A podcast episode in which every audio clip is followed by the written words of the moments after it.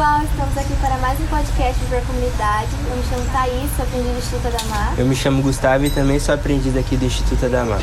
E hoje viemos falar um pouco sobre o Dia do Treinador. Oi, tudo bem? Oi, tudo bem? Bom dia, pessoal. Bom dia. Pode se apresentar pra gente? Pessoal, me chamo Rodrigo, sou professor aqui de futebol do Instituto Adamar desde o ano de 2014, então já há oito anos, né? A gente exerce a função aí de dar as aulas de futebol aqui no Instituto Adamar. O que, que te levou a ser treinador? Então, pessoal, na verdade tudo começou na faculdade, né? Na faculdade, eu entrei na faculdade em 2005 e tive uma disciplina que chamava Crescimento e Desenvolvimento Motor. E me interessou muito essa, essa disciplina na época. E paralela a essa disciplina, eu tive aula de futebol, né? Futsal. E na época eu exerci um, um projeto do, de como o esporte pode ajudar nesse crescimento das crianças, né? Tanto crescimento físico, é, ósseo, muscular. Então aí começou um projeto de dar as aulas de futsal para as crianças na época na faculdade do bairro, né? E tudo começou aí. E de lá para cá o, o, o, grande amor pelo futebol, pelo ensino, pelo esporte aflorou mais na gente. E como você se sente sendo um treinador?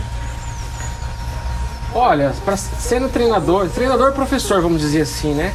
É muito gratificante, porque durante as aulas você vê ali a criança é, expressar todos os seus sentimentos, né? Seja de vitória, seja de derrota, seja de um sorriso de alegria de um gol feito, ou então até de um, de um choro do, de um jogo perdido, então de um gol perdido.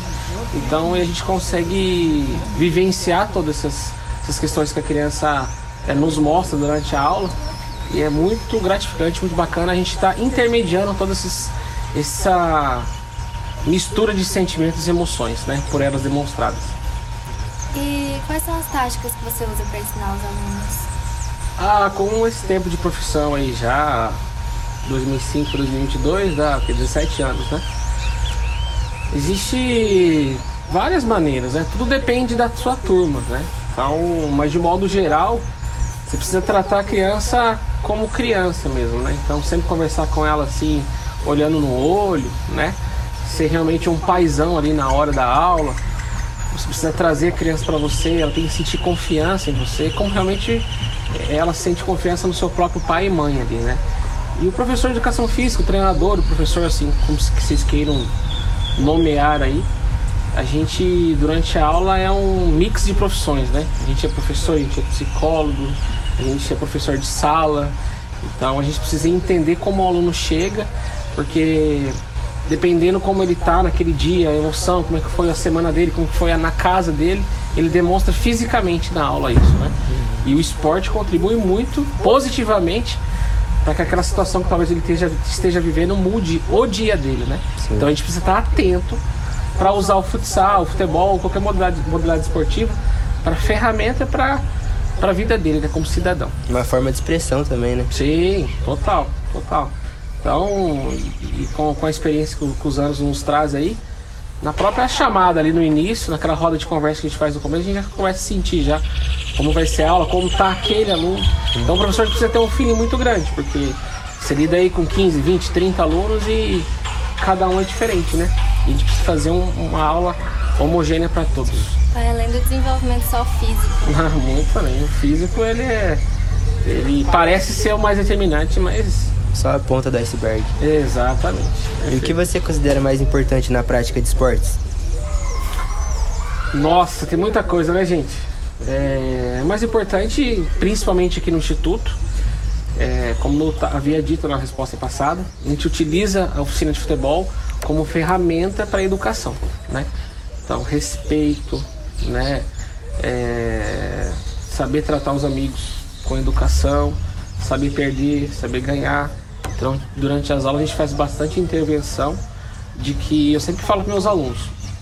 É, a gente faz jogo aqui, né? E durante ali os 5, 10 minutos de jogo é a vida deles que, que reflete no próprio jogo, né? Então, como eu falei anteriormente, a nossa vida a gente tem ganho, a gente tem perca, a gente tem alegria, a gente tem sorriso, tem choro. E o jogo ali em si, a aula em si, é um resumo da nossa vida, né? Então, assim, o que, que, que a gente pode trazer para eles de benefício de uma aula encerrada, de um jogo encerrado? É isso. Sempre pegar o que aconteceu no jogo e tentar trazer para a vida deles para contribuir com a, com a vida dele eh, de criança, depois ser um, um bom adolescente, um bom jovem e um grande homem, uma grande mulher aí pro resto da vida. né? Aí. Então é isso, obrigada, viu? Muito obrigado Eu que agradeço, pessoal. Um grande abraço a todos. É um prazer é, usar o nosso local aqui de fala para falar um pouco sobre o esporte, a importância do esporte, gente Eu que agradeço. grata. Obrigado, pessoal.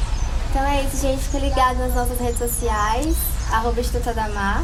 E fique esperto para não perder os próximos capítulos dessa novela, Viver Comunidade. Não é isso, gente? Um abraço. Tchau.